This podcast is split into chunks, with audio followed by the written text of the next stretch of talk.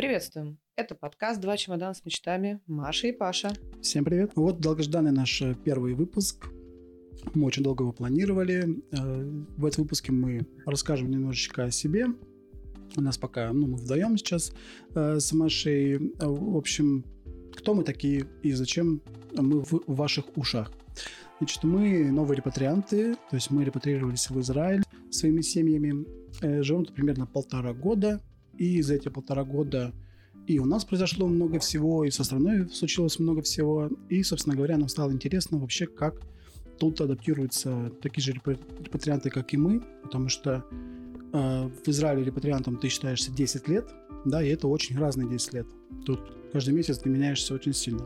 Вот поэтому возникла идея делиться тем вообще, как мы тут оказались. Да, как Паша сказал, у нас сегодня двое, но в будущем э, мы будем приглашать гостей. В каждом выпуске это будет какой-то новый человек. И мы будем точно так же вместе общаться о том, э, какая вот у него история, когда приехал, сколько он готовился вообще к этому переезду. Может, не готовился, может быть, резко все это было не запланировано.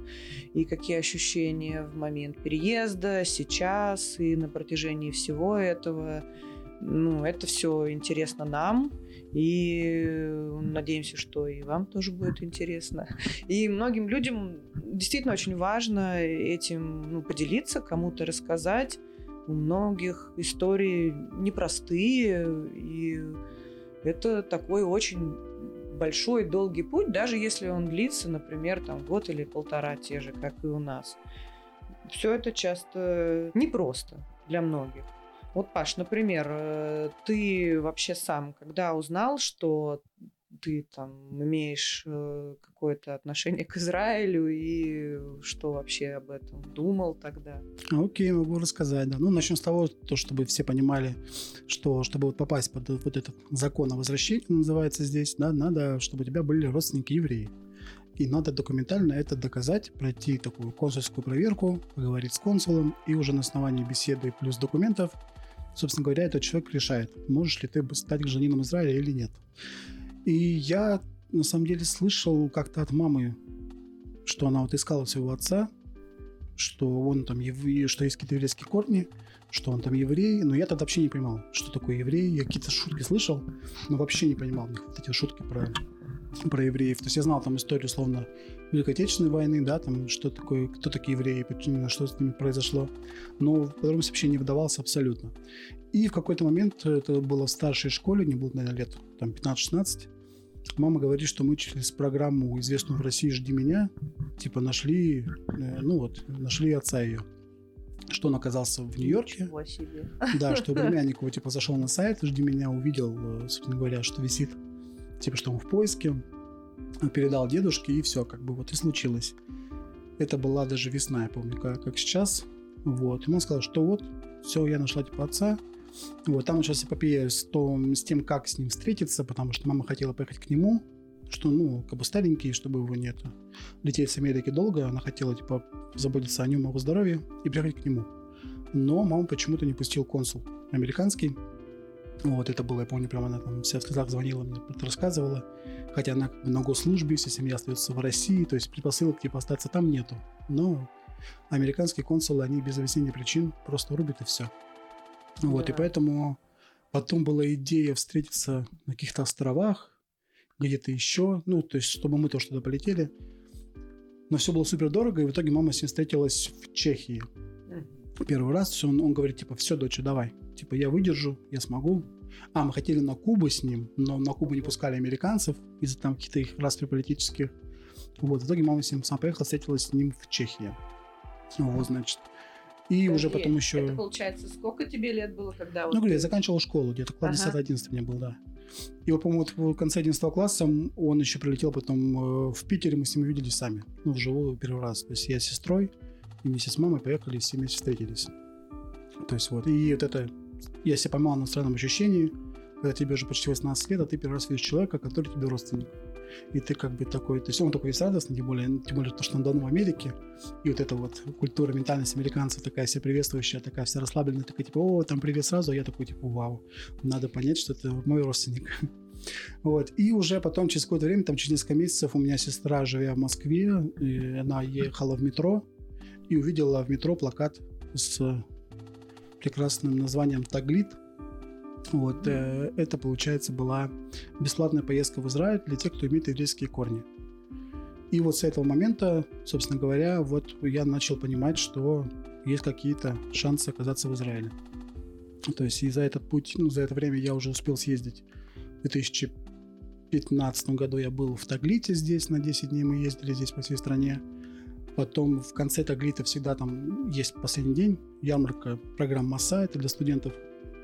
То есть я понял, что я когда-нибудь съезжу еще на массу, потому что после Таглита переезжать сюда довольно-таки опасно, потому что Таглит это такая открытка такая прям выставочная, где все классно, вот море, вот там это, вот то, вот такие огромные зарплаты, а вот такие парки, то есть, ну, слишком все Только классно. все хорошее показали, Да. только позитивную, красивую сторону, и не перевернули эту открытку, сзади которой какие-то Ну да. дополнительные... То есть ты даже сам в магазин не ходишь, грубо говоря, даже, даже с этим ты не сталкиваешься, не говоря уже И о банке. цены там. не видишь. Ну, как бы видишь, мы были на рынке, например, Махане Иуга и Иуда были вот в Иерусалиме, очень клевый рынок. Я там, конечно, видел, но опять же, это шекели, я там не сказать, что я прям в моменте переводил и как-то понимал. То есть, ну, я не представлял себе. Вот, а на Массу я решил поехать осознанно, чтобы пожить именно там уже как гражданин, да, чтобы у меня там был свой счет был, чтобы у меня была какая-то там стипендия, я там мог ката- кататься там на транспорте, какие-то праздники отмечать, на работу ходить. Ну, вот, и поэтому я потом уже съездил, собственно говоря, на Массу, вот. И программа МАСА уже позволила больше погрузиться и в еврейскую историю в целом. После нее даже какое-то время ходил в местную общину в Новосибирске. Но Мгм. понимал то, что мне трудно как бы окунаться в еврейскую историю и традицию, потому что когда ты с ребятами, там, не знаю, шаббат там встретил, например, да, там халу поел, все там сделал, молитвы послушал, вроде классно, клево, но выходишь на улицу, а там Новосибирск. И как бы, ну, все моментально рушится. Вот, как бы ты ждешь неделю, чтобы еще раз там вот с ребятами встретиться и опять туда вот окунуться.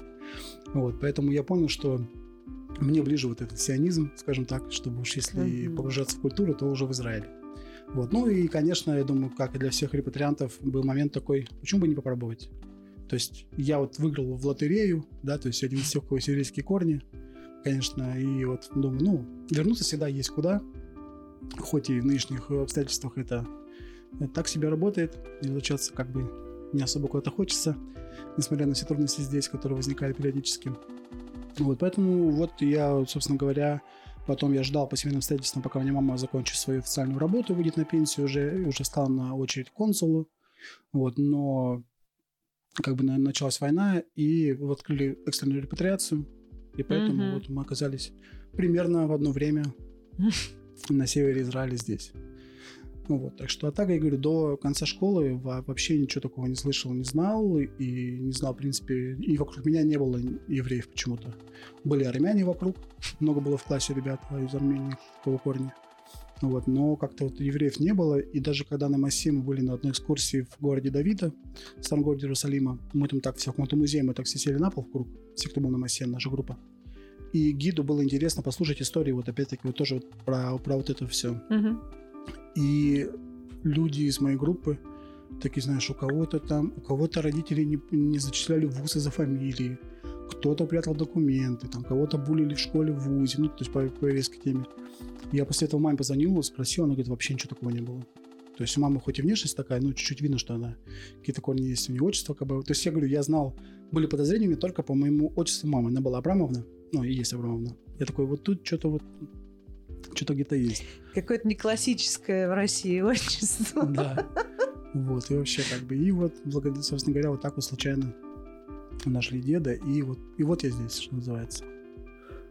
Блин, ну у тебя такая история, получается, долгая достаточно. То есть ты узнал, э, ну я так поняла, услышал там еще в детстве, потом уже более конкретные у тебя там в школе, и ты, ну, достаточно обдуманно сюда переезжал. Да, это была плановая репатриация, когда я тут Да. узнал то, что люди буквально вот вчера узнали, сегодня они уже здесь.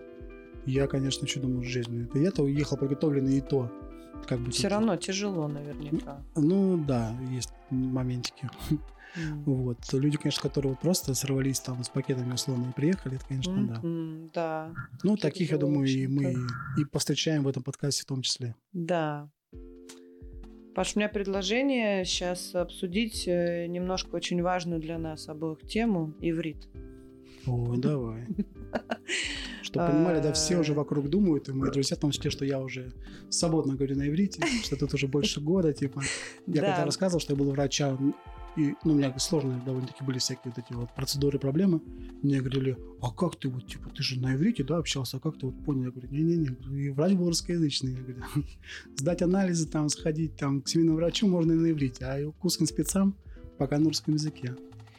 Ну да, вот мы с тобой вместе в Ульпане учились, вместе закончили базовый Ульпан. Дальше, как это, дорожки наши с ивритом разошлись.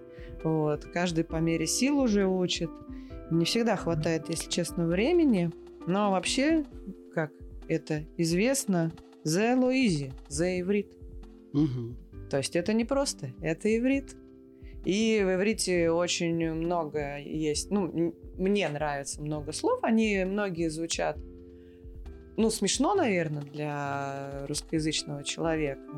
И вот я бы именно хотела такие слова обсуждать. То есть ничего серьезного мы не будем, никаких там каких-то тем. Э, вот, например, смотри, есть такое слово дардар. Дардар. Дардар. И вот, как ты думаешь, э, что оно означает? Это ромашка. О, викторина поехал. Давай. Да, Или ромашка. василек. Василек. Или клевер. Или клевер. ну, а название как-то отсылает к этому потом? Как это сейчас можно какую-то логику поймать? Нет. Нет? То есть да? Да. Да, да. Мне кажется, была бы эта ромашка, я бы слышал, ромашек тут много, поэтому дар-дар, наверное, я бы услышал, что если бы это была ромашка.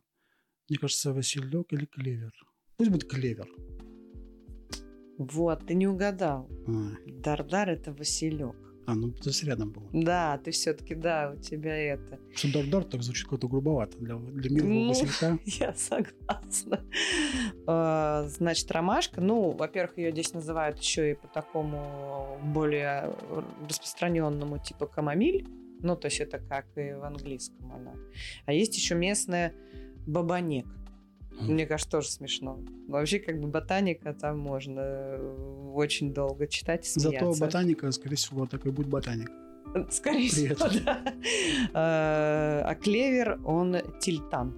Тильтан. Более красивая, на мой взгляд, из всех ну, трех. Да, такой прям. Да, да, да, прям классно.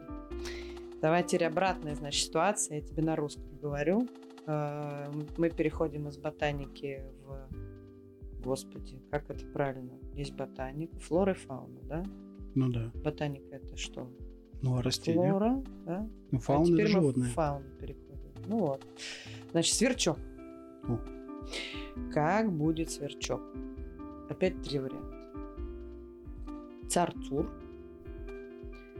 киркур и дирдур. Так, дирдур похож на дардар. Так бы не было просто. Киркурову уже отменили почти Киркура. Так, а первый я уже забыл. Царцур. У меня нравится Царцур. Я бы назвал бы Царцур. Он еще же такие звуки издает. Ну да, ты прав. Это да, вот у них да. э, само как бы вот этот звук, который, иногда. он тоже, в принципе, также называется. Вот это вот, как это по-русски это правильно? Сверче, сверче, сверкание? Нет, Нет не сверкание. Сверкание. И не цокот. А, блин, как же они? Цвирканье. Ой, Нет, это не знаю, не то. В общем, э, ну, просто, опять же, для общего там образования дирдур, несмотря на то, что это похоже на Василек и Дардар, это скатывание вниз. Да, это э, дирдур. А вот Киркур я забыла, что такое. Так что мы, как это, ждите следующего выпуска. В следующем выпуске вы узнаете, что такое Киркур. Тем более, ты сказал, что его уже практически отменили. Так что, в общем-то, может, оно и правильно, что мы не рассказываем, что такое Киркур. И не стоит людям это знать. Да, кто знает, тот найдет. Вот. Интересно. А что тебя вообще натолкнуло на цветы и насекомых? Ой, это очень не знаю, странная, наверное, история. Э, обычно, да, названия всяких мультиков и так далее с языка на язык не переводятся, но это классическая вещь. Ну, и вот да. есть такие те, у кого есть маленькие дети, знают, есть такие смурфики. Мгм. Это и комикс, и мультики, и даже Игрушки всякие там. ну, игрушек мерч, очень понятно. много, да. И, ну, в общем, много всего. И мне они и сыну нравятся. Мы их смотрели, эти мультики, на иврите. И на иврите смурфики не смурфики. А, на иврите, в смысле, прям с озвучкой. Ну, да, да, на иврите с озвучкой. И слово смурфики, ну, то есть оно на русском смурфики, изначально это французский, они смурфики, везде не смурфики, смурфс, да, на английском. Мгм. А на иврите это дардасим. О. И э, дардас, э, дословно вообще, это гномик.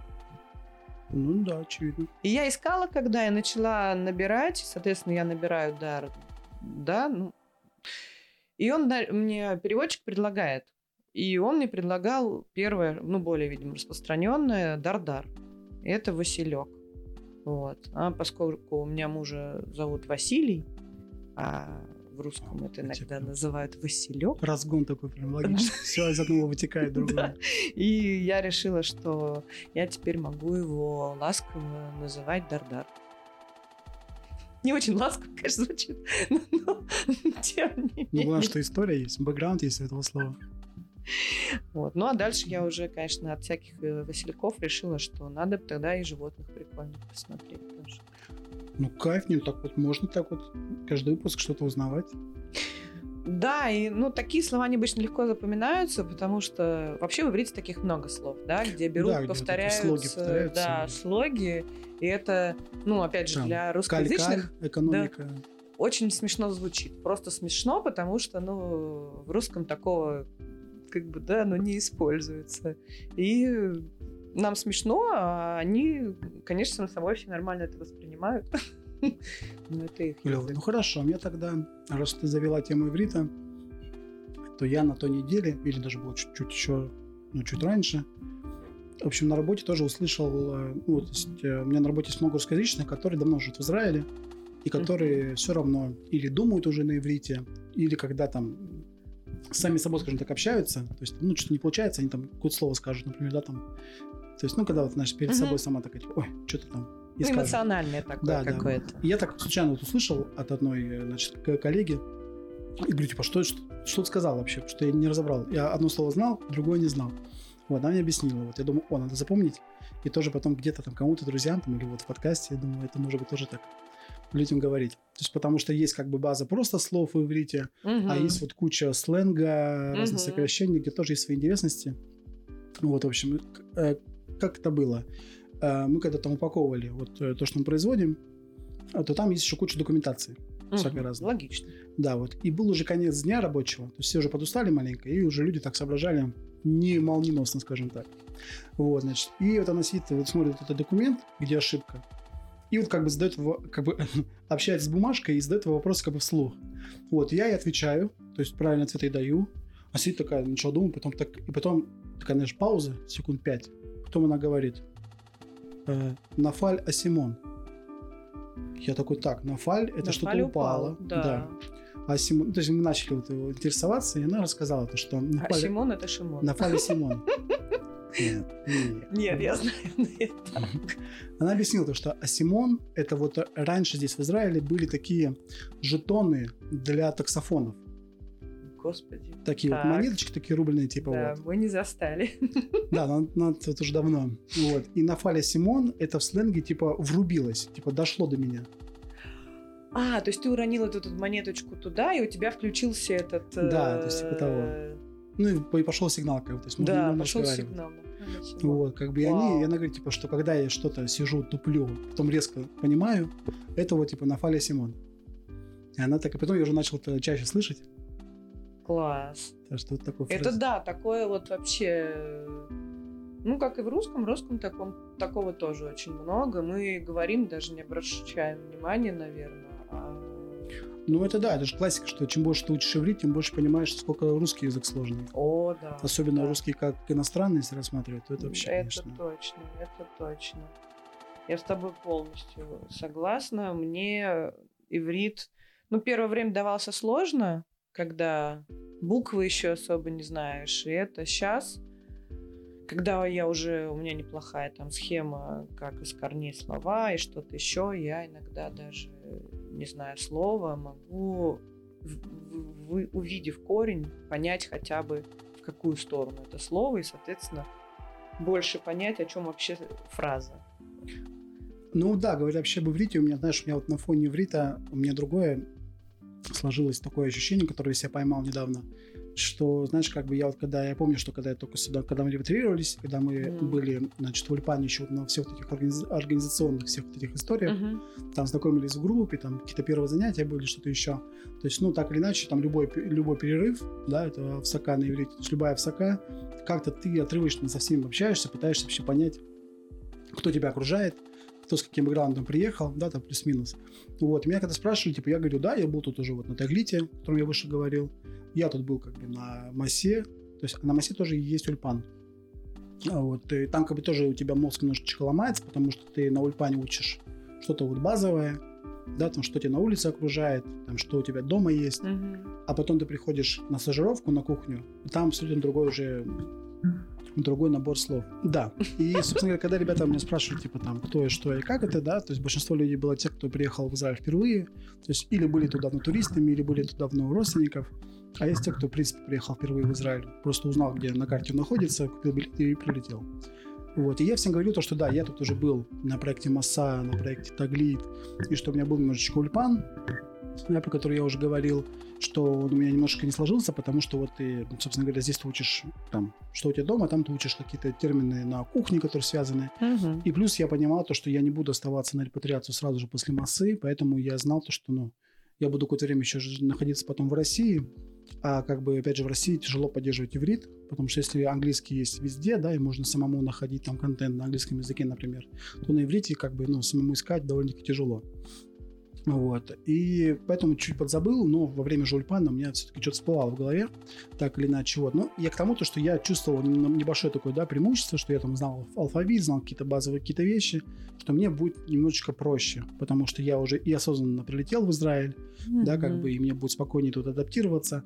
Но я понимал то, что через какое-то время меня все вокруг меня как бы догонят, да, то есть мы сравняемся по какому-то уровню восприятия типа Израиля, по какому-то бытовому опыту, и все, вот. И вот как бы сейчас я понимаю то, что вот все, то есть кто со мной тогда вот в мою пору, кто типа прилетел, уже как бы вот сравнялись по восприятию Израиля типа со мной, да, там кто-то уже там открывал бизнесы, да, и уже у них как-то какие-то цели у них уже поинтереснее даже моих, вот как бы и я такой даже чуть-чуть такой думаю, ну вот, ладно, вот это время прошло, когда я чуть-чуть знал больше других, вот, а теперь как бы так, вот, потому что как бы за время Ульпана у тебя, не знаю, может быть, ну, в силу привычки, что ты там больше любишь как-то учиться, тем более на языки, да, то есть у тебя воспринимать Ульпан появилось, э, получилось поинтереснее, да, ты еще в другой Ульпан пошла, более повыше, вот, и мне стало интересно тут, да, что вроде бы как бы, раз уж я такой весь погруженный в еврейскую культуру, мне это все интересно, я там в этом живу, кайфую и так далее, мне вроде бы должна быть тяга больше к ивриту, я должен больше понимать, но при этом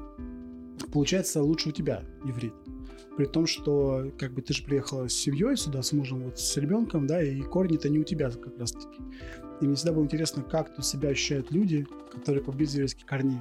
То есть я, не будучи галактическим евреем, да, что я приехал по дедушке, не по бабушке, тут меня-то как бы так, ну, религиозные притесняют условно. Мне там тфили нельзя накрутить там и так далее. То есть как бы для них я не еврей, скажем так.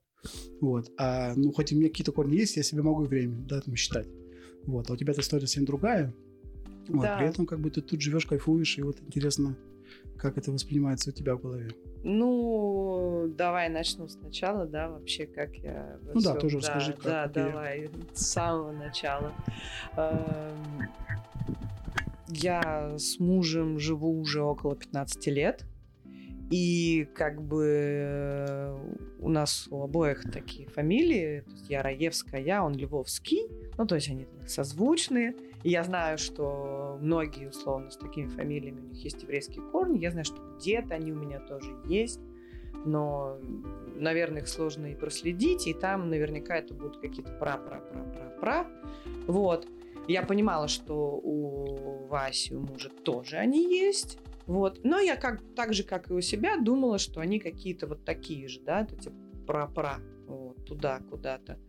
Мы много лет жили вместе, и такие даже порой были шуточки над тем, что то есть у него какой-то более выразительный нос у него визуально, такой, как говорится, еврейский. Вот. Но он каждый раз тоже отшучивался и говорил, да нет, нет, ничего такого у меня нет. Ну вот, жили-жили до марта даже 22 года. В марте 22 года Э, после начала войны между Россией и Украиной, после вторжения России в Украину, мы встречались с его родителями, ну, обсудить какие-то свои эмоции, чувства по поводу происходящего. Нам всем было очень тяжело. И вот мы просто сидим, общаемся за столом, что-то выпили, я уже так расслабилась как-то. И тут папа его поднимает голову и говорит, ну, мы вот сейчас э, собираемся подавать документы э, на консульскую проверку, чтобы переехать в Израиль. И я понимаю, что у меня просто начинает кружиться голова, стул куда-то уезжает из-под меня, потому что, ну, сам понимаешь, я никогда даже не слышал о том, как это происходит. Я не знал никаких тонкостей вот законов, там, что надо, вот, что это там могут быть не только родители, но там и бабушка, дедушка, например.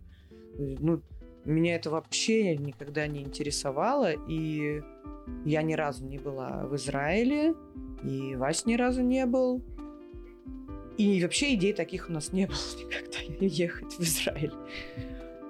И тут вот они говорят, все, вот сейчас мы подаем документы, ну сколько-то времени это займет, сейчас, наверное, это будет дольше.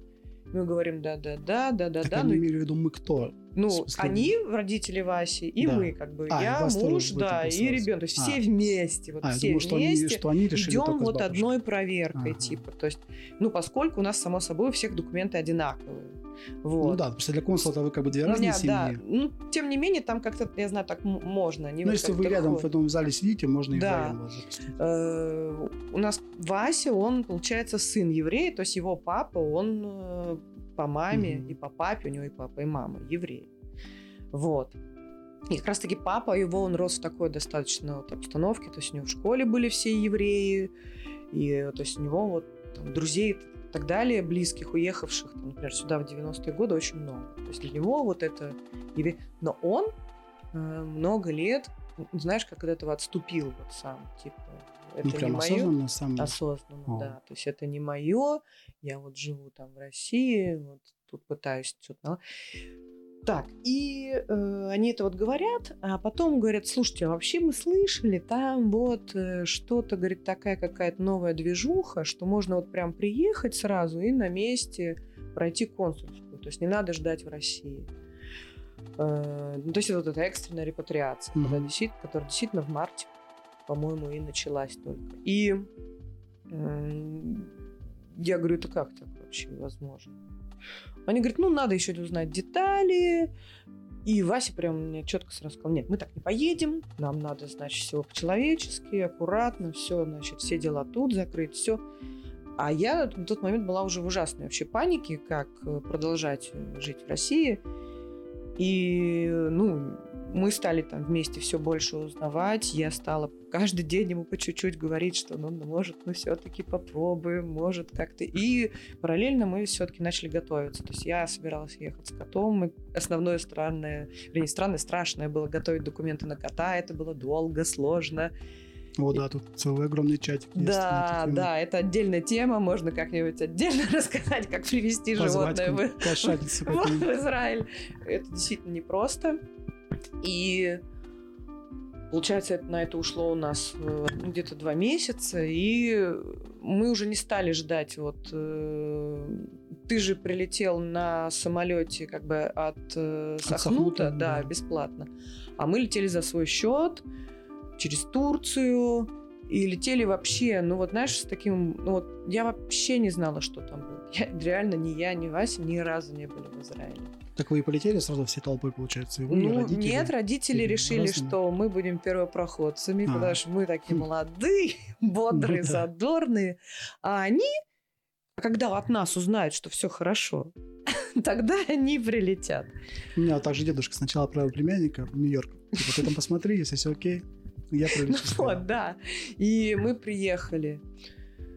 И, конечно, знаешь, вот первое ощущение было... Э, я ну, я такой человек, в принципе, я стараюсь э, редко строить какие-то очень позитивные планы, иначе потом сильно разочаровываюсь. Угу. И я старалась максимально аккуратно для себя вот представлять, что это будет. Посмотрела несколько специально плохих видеоотзывов про Израиль. Специально, вот, знаешь, самые такое, там, много мусора, что-то еще, прям вообще, там, везде пыль, страшные уродливые дома, вот что-то такое. Вот это надо на таглите показывать. А никто это не хочет показывать. И я приехала ну и первые, совсем первые впечатления местами совпали. Мы жили в не очень симпатичном доме с каким-то очень неуютным подъездом. Рядом была большая мусорка, у которой вокруг рассыпан мусор, действительно. Вот. Эм, я себя чувствовала очень неуютно. Тем более параллельно вот ходишь на консульскую. Ну, какое-то напряжение постоянное. Потом все, мы получили буквально там через неделю все документы стало понятно, все, мы остаемся. Нашли уже... Э, то есть мы жили в бесплатной квартире. От, угу, муниципальное жилье? Да. Мы переехали в свою квартиру, гораздо более уютную, прямо рядом с морем, с хорошим подъездом, чистая территория вокруг. А, это в которой мы сейчас? Да. И у нее свои особенности из-за того, что она рядом с морем, там сильные ветра, но она мне очень нравится. То есть э, нравится смотреть на море из окна, наблюдать закаты. Я стала потихонечку, знаешь, вот это успокаиваться и чувствовать, что ну, мне здесь лучше. Мне здесь намного лучше, и что все это было не зря. Вот. Вот такая вот история. А иврит я начала учить, вернемся к ивриту, еще в России, когда мы поняли, что мы будем уезжать. Я очень боялась, что я приеду, и это будет, ну, Вернее, я не боялась, я знала, что это будет, очень тяжело. И я еще в России начала по приложению учить сначала буквы, потом потихоньку какие-то там элементарные слова. И весь Ульпан продолжала это делать, до сих пор это делаю. И да, после первого Ульпана мы еще пошли во второй, и это было для меня принципиально. Я вижу, что все-таки, когда иврит лучше, возможностей в стране больше. Это естественно. Ну да, с одной стороны, это не панацея такая, что прям я знаю иврит, и все двери открываются. Панацея, То есть приложить усилия все равно надо, но гораздо и себя комфортнее чувствуешь. Да, само И люди реагируют иначе, типа, о, ты иврит знаешь. Да, какие-то да. элементарные бытовые ситуации уже ну, а человек... вот через сколько э, времени, вот сейчас сколько мы там, полтора года, да, чуть больше в стране, когда ты уже поняла, что ты уже не, не турист, а уже ты что здесь местная Ой, Паш, блин, классный вопрос такой. Я слов... Ну, то есть ты, получается, когда сюда приехал, у тебя почти сразу уже было, да? Ну, почти, да. То есть мне надо было привыкнуть именно к городу. Угу. Привыкнуть тут вот эти вот, знаешь, изучить как бы ногами маршруты, чтобы у меня наш как бы так, это взгляд не был такой еще туристический, скажем так. Потому что я даже помню, что первое время даже в тех же магазинах, ну, как бы все видели, что я какой-то этот какой-то турист, а сейчас вообще, типа, я стою такой прям максимально на этом, на пофиге, там на иврите что говорю. Вот. Но у меня вот это, ну да, у меня вот э, именно привычка, привыкнул к Израилю я во время массы. Когда первые месяца два прошли, я такой, ну все, как бы я тут сейчас живу. То есть мне надо, то есть я себе специально тоже вот дал установку, чтобы понять, как живут местные. Mm-hmm. Да, там, пойти в банки и решить вопрос какой-нибудь. Да, там, чтобы там э, с водителем там что-нибудь это сказать, где мне надо выйти. Ну, то есть, что я вот здесь живу, и что у меня есть какие-то дела. И я тогда успокоился, я понял, что все, типа, я, я не турист, я как бы... То есть тут я уже, понятно, израильтянин, там я еще был такой, типа, ну, демо-версия была у меня взрослая жизнь здесь. Ну вот я, пока ты говорил, сижу прям очень думаю. Наверное, прям какой-то момент я не вспомню. И вот, как сейчас мне кажется, это все-таки было уже даже после Ульпана. То есть это я в стране уже была, ну, месяцев 9 точно. Ну, не прям даже, может быть, после, может, даже ближе к году. Ну, во-первых, когда я уже... Мне сложно, когда я совсем не понимаю, что говорят люди вокруг. Я не понимаю, что написано, и я вообще хожу и... И поэтому ощущение, что ты здесь как бы на время. Вот, что, что ты как будто в отпуске да. такая, и, типа, то есть типа, после Ульпана, там, вот через какое-то время у меня появилось ну, какое-то спокойное, знаешь, такое более состояние, что я захожу в магазин, э, здоров... Здесь очень все приветливые, ты знаешь, и mm пока ты заходишь в магазин, можно успеть пообщаться там с тремя-четырьмя людьми из персонала или еще просто к тебе кто-то подойдет, и все поздороваются, спросят, как дела, что-то еще, все улыбаются.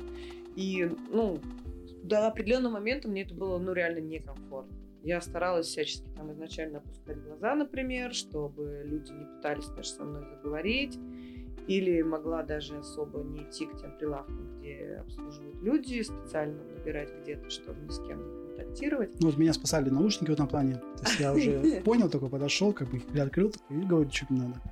Потому что мне так тоже, когда я был на массе, меня так это вот в магазине тоже, на кассе с тобой пытаются поговорить, там модон спросить, там как дела спросить, все такое. А я из-за того, что работал в России много с людьми, то есть я привык разговаривать, язык у меня как бы подвешен, а тут я прям вот, мне прям так обидно, что я не могу с ней поговорить.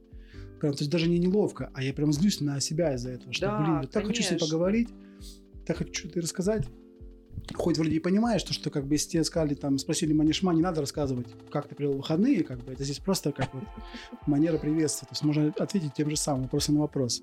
Сколько уже контента из ТикТока, где вот это вот, как общаются израильтяне. Почему, типа, мы вопросы на вопрос отвечаем. Вот. Ну, такая форма просторечия. Вот. Ну, вот да, мне тоже было прямо из этого неловко.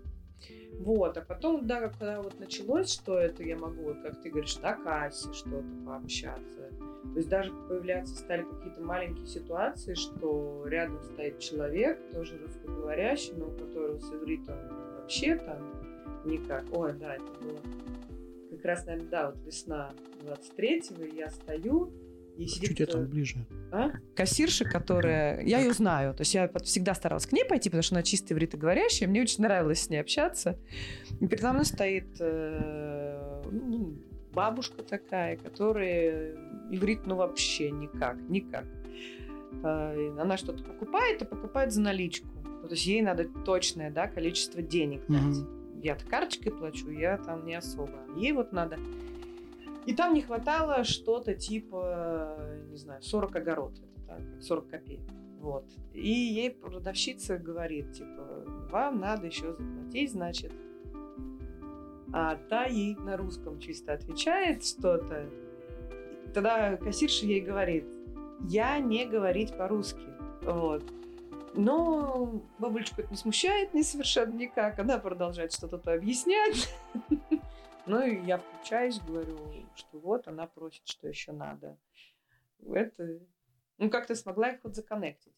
И до сих пор я ловлю, ловлю определенный кайф и на работе, где-то еще, когда я могу выступить как переводчик. У меня тоже была такая ситуация, была одна, когда я болел тогда, и меня, я работал вторую смену, а когда народу мало у тебя из города, тебя забирают прямо на такси. Угу. И обычно там где-то, ну, может, за полчаса, за час звонит таксист, спрашивает, работаю ли я. Типа, если да, то говорит, когда он приедет. Вот, мне звонит таксист, я говорю, что они лововет, что я не работаю, что я болею. Он такой говорит, типа, понял, а потом такой мне говорит, типа, а ты же говоришь по-русски? Я говорю, да. Он такой, я сейчас, говорит, в Наарии стою, это соседний город здесь. И я звоню человеку, и он не может меня понять. А он, типа, русскоязычный. Можешь ты ему позвонить? Типа, выяснить, почему он не выходит ко мне в машину? То есть мне диктуют мне номер телефона, я это все понимаю, я звоню этому чуваку. На русском мы понимаем то, что он, э, короче, парень выходил в ночь, mm-hmm. ну, потому что другая, там, другое, ну, другое отделение у него. Выходил в ночь, а ему пришла смс, что типа его заберут в дневную смену. Mm. То есть и он понял то, что ну, он не будет, потому что он работает ночью, он ждет автобуса позже. Я такой, окей, говорю, спасибо, все, сейчас объясню. Я перезваниваю таксисту, объясняю, что там неправильно пришла смс, что он будет работать в ночь. Вот. И меня он так поблагодарил, типа, так, вау, спасибо, типа, я тебя понял. Вот я такой, блин, как кайфово, просто банально переводить какие-то вещи людям. Да, и это прям... такое ощущение, которое действительно э, позволяет э, чувствовать себя здесь э, как дома. Это очень важно.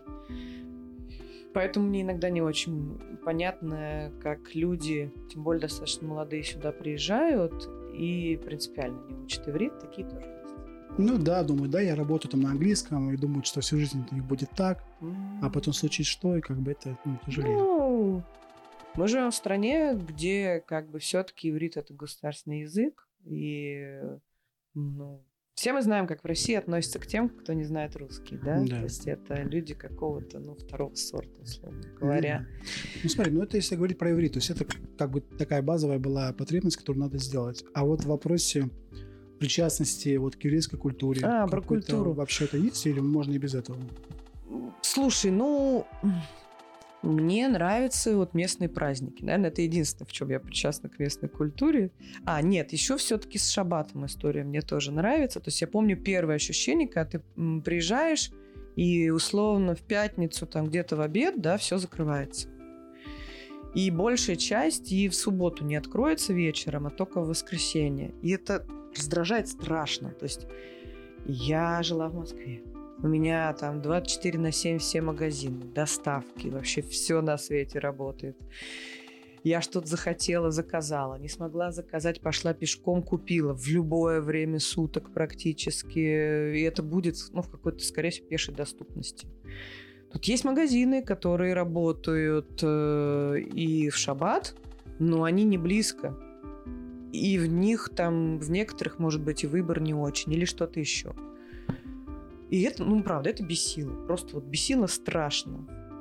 Сейчас я, наоборот, понимаю как бы ценность вот этого всего, когда у тебя есть, ну, не два, но как минимум полтора дня, просто успокоиться, э, там, подышать, либо посидеть с семьей, либо повстречаться с друзьями, но без вот этого какого-то состояния, что, ох, все открыто, надо срочно, не знаю, там, сейчас съездить в Икею, потом поехать туда, потом поехать туда. Совершенно другой темп жизни получается. И мне это нравится. То есть я это стала ценить, но, конечно, далеко не сразу.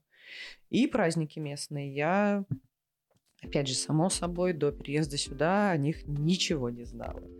Ну, кроме там Песах, который, в принципе, на Пасху похож. А так, Мгм. э, все остальное для меня вообще... Вспоминается этот недавно ролик, когда мужик в России спрашивал на улице, что такое Холокост. Люди начали, о, это праздник у евреев. О, господи. Ужас какой, кошмар. И сейчас, сейчас я уже вот, ну, после полутора лет чувствую, что, честно говоря, многие традиции праздничные не только э, в Израиле мне нравятся больше, чем в России. Ну, потому что они какие-то все обычно с какими-то, знаешь, вот этими теплыми чувствами. э, Может, еще У как нас люди. очередной раз не убили евреев. Ну Да, да, да, они как-то да. очень проще объясняются, Они проще, да, объясняются, и люди какой-то мифологии. и очень искренне как-то ко всему этому относятся. И несмотря на то, что большая часть праздников, они, в общем-то, религиозные, но, во-первых, тебя никто не заставляет при этом там, верить во все это, а просто... Они хорошо, очень светско адаптированы. такие. Да, это классно. Но опять же, я вижу, что, например, вот у меня сын, он в садик ходит. И несмотря на то, что само собой в садике все э, праздники именно там национальный Израиль, все религиозные там, им про эти традиции рассказывают, и это очень классно, но у них вот сейчас будет и Новый год тоже. Да, мы записываемся там перед Новым годом прям. И это, ну, это что-то невероятное. То есть это и уважение к традициям вообще вот людей, которые приехали. И да, они граждане Израиля, но у них совершенно другие традиции. Это Ну, так же, как нам в Ульпане давали выходной 1 января. Так же, вот как вот у меня Вот. на работе тоже есть выходные, потому что много сотрудников именно Да, то есть это, ну это круто. Я плохо себе, опять же, представляю, что в России как бы скажут, что вот какие-нибудь, не знаю, узбеки, таджики и так далее, что вот у них есть какой-то там, например, праздник, и все скажут, Не, ну «О, этот же, как он, там, Курам Байран, например, очень так чуть ли не прям на уровне государства отмечается. Про это знают. Ну, мало этого, так, чуть-чуть. Ну да, ну здесь тоже арабские праздники точно так же. Мы с тобой Ну, живем нас, кстати, там, более. где да, достаточно много это проявляется. Ну, в целом, э, у меня есть знакомые, что когда мы переехали, мне сказали, ну ты понимаешь, что у тебя сына там вот будут учить и в саду, и в школе, что вот с этой вот любовью к Израилю, и что он вот, скорее всего, вырастет вот с этим вот, как и они все, очень большим чувством патриотизма, любви к стране своей, Ну, таким смысле, вот... это была какая-то негативная коннотация? Да, такая? это была Боже. негативная коннотация, что это вот э, такое вот, ну, постоянная, условно, пропаганда, давай так назовем, того, что мы все за Израиль, и это... И я сказала, я не считаю, что это плохо. если это действительно страна, которая э, там, любит людей, которые в ней живут. Ну, очень грубо сказал сейчас, но тем не менее, там, поддержка всех слоев населения, да, там, как-то выслушивается мнение разных людей, что-то еще. Но почему бы вот так вот не воспитывать тогда тех, кто в ней живет? Здесь Потому патриотизм, что... по крайней мере, он такой какой-то искренний. Да. Он не всегда патриотизм, как это в России Это не было. патриотизм, когда ты непонятно что должен своей родине, непонятно зачем. Да, а тут принципе... объясняет каждый шаг, зачем мы это делаем, да, почему мы это говорим. Да. И как бы да. хочешь да, хочешь нет, выбор за тобой. Понятно. И я сама немножко начинаю этим патриотизмом э, так, особенно последнее время, когда у нас э, тут война тоже началась, и у меня на работе э, собственник фабрики, где я работаю, он всю жизнь был военным. И он сейчас, соответственно, э, на войне. Очень редко приезжает к нам. Каждый раз, когда приезжает, собирает нас. Вот. Говорит э, речи со словами поддержки.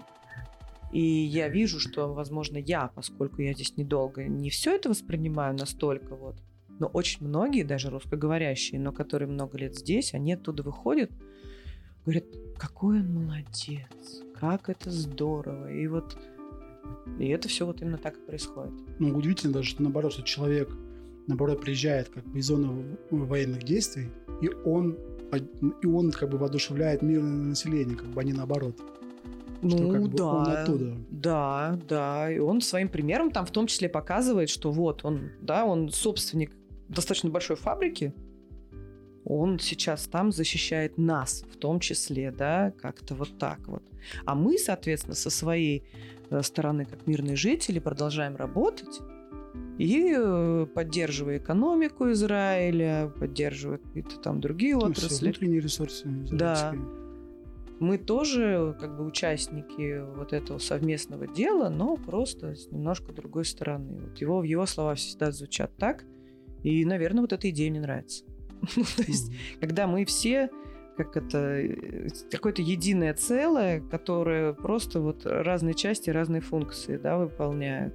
Ну, ты наверняка видел сейчас везде на улицах в Израиле такие вот плакаты висят, которые говорят, что типа мы вместе, вместе победим, и вместе победим, да, да, вот. И ну, это выглядит очень-очень как-то искренне тоже. Ну да, особенно вот на фоне вот этого вот начинавшихся вот этих вот наклеечек в России, конечно, ты приезжаешь такой, думаешь, ну вот, как бы... Да, совсем другое. Вообще, то есть Совсем другое.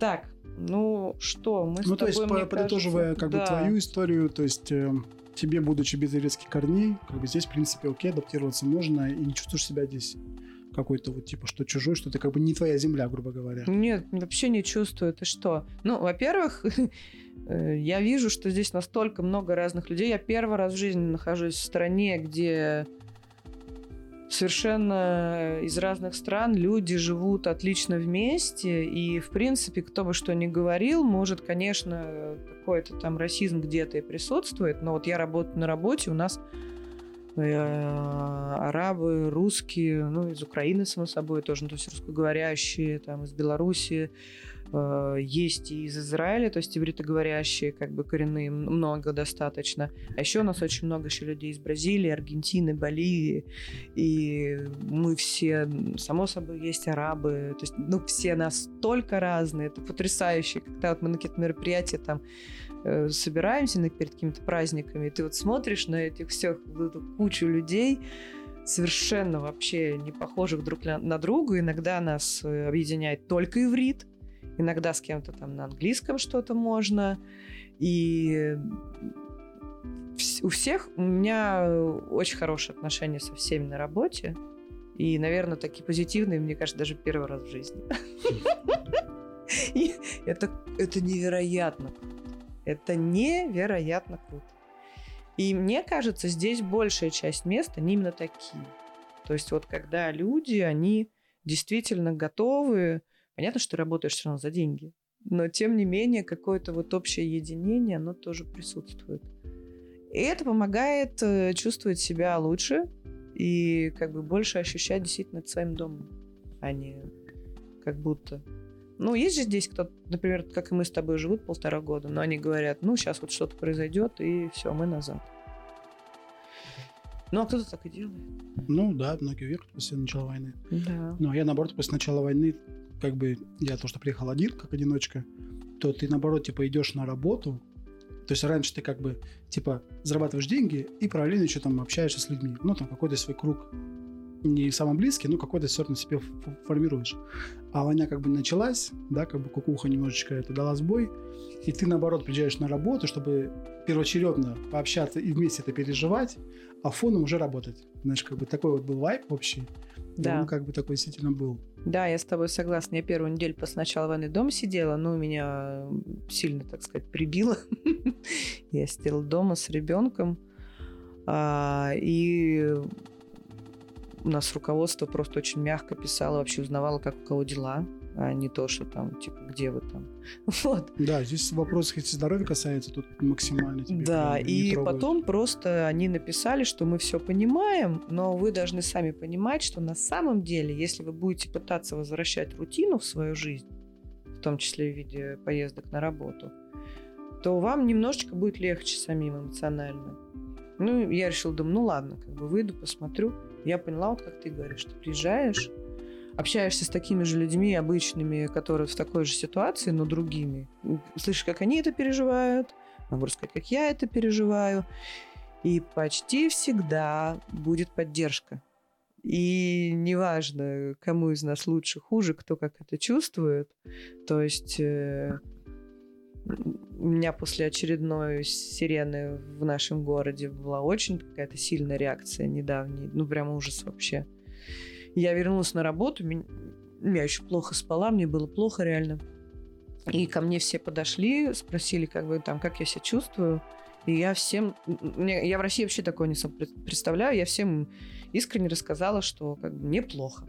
Мне плохо, я вот, ну, мне тяжело, я плохо сплю, там это все меня обняли. Все сказали, что да, мы тебя понимаем, это так тяжело. Все это... Знаешь, не было вот этих потрясающих фраз «соберись, тряпка», не знаю, там «возьми себя в руки», ну что ты расклеилась. Болеешь, выздоравливай. Да, да.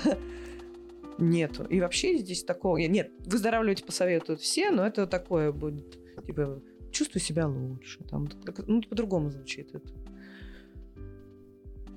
Наверное, поэтому ну, я... Типа там грустишь, не грусти. Ой, да, да, да. Вот этого Тут нет. Здесь этого нет, нет, никогда этого вообще не бывает. Вообще такого не бывает. И я себя чувствую здесь очень классно, правда. Ну, я думаю, ты тоже.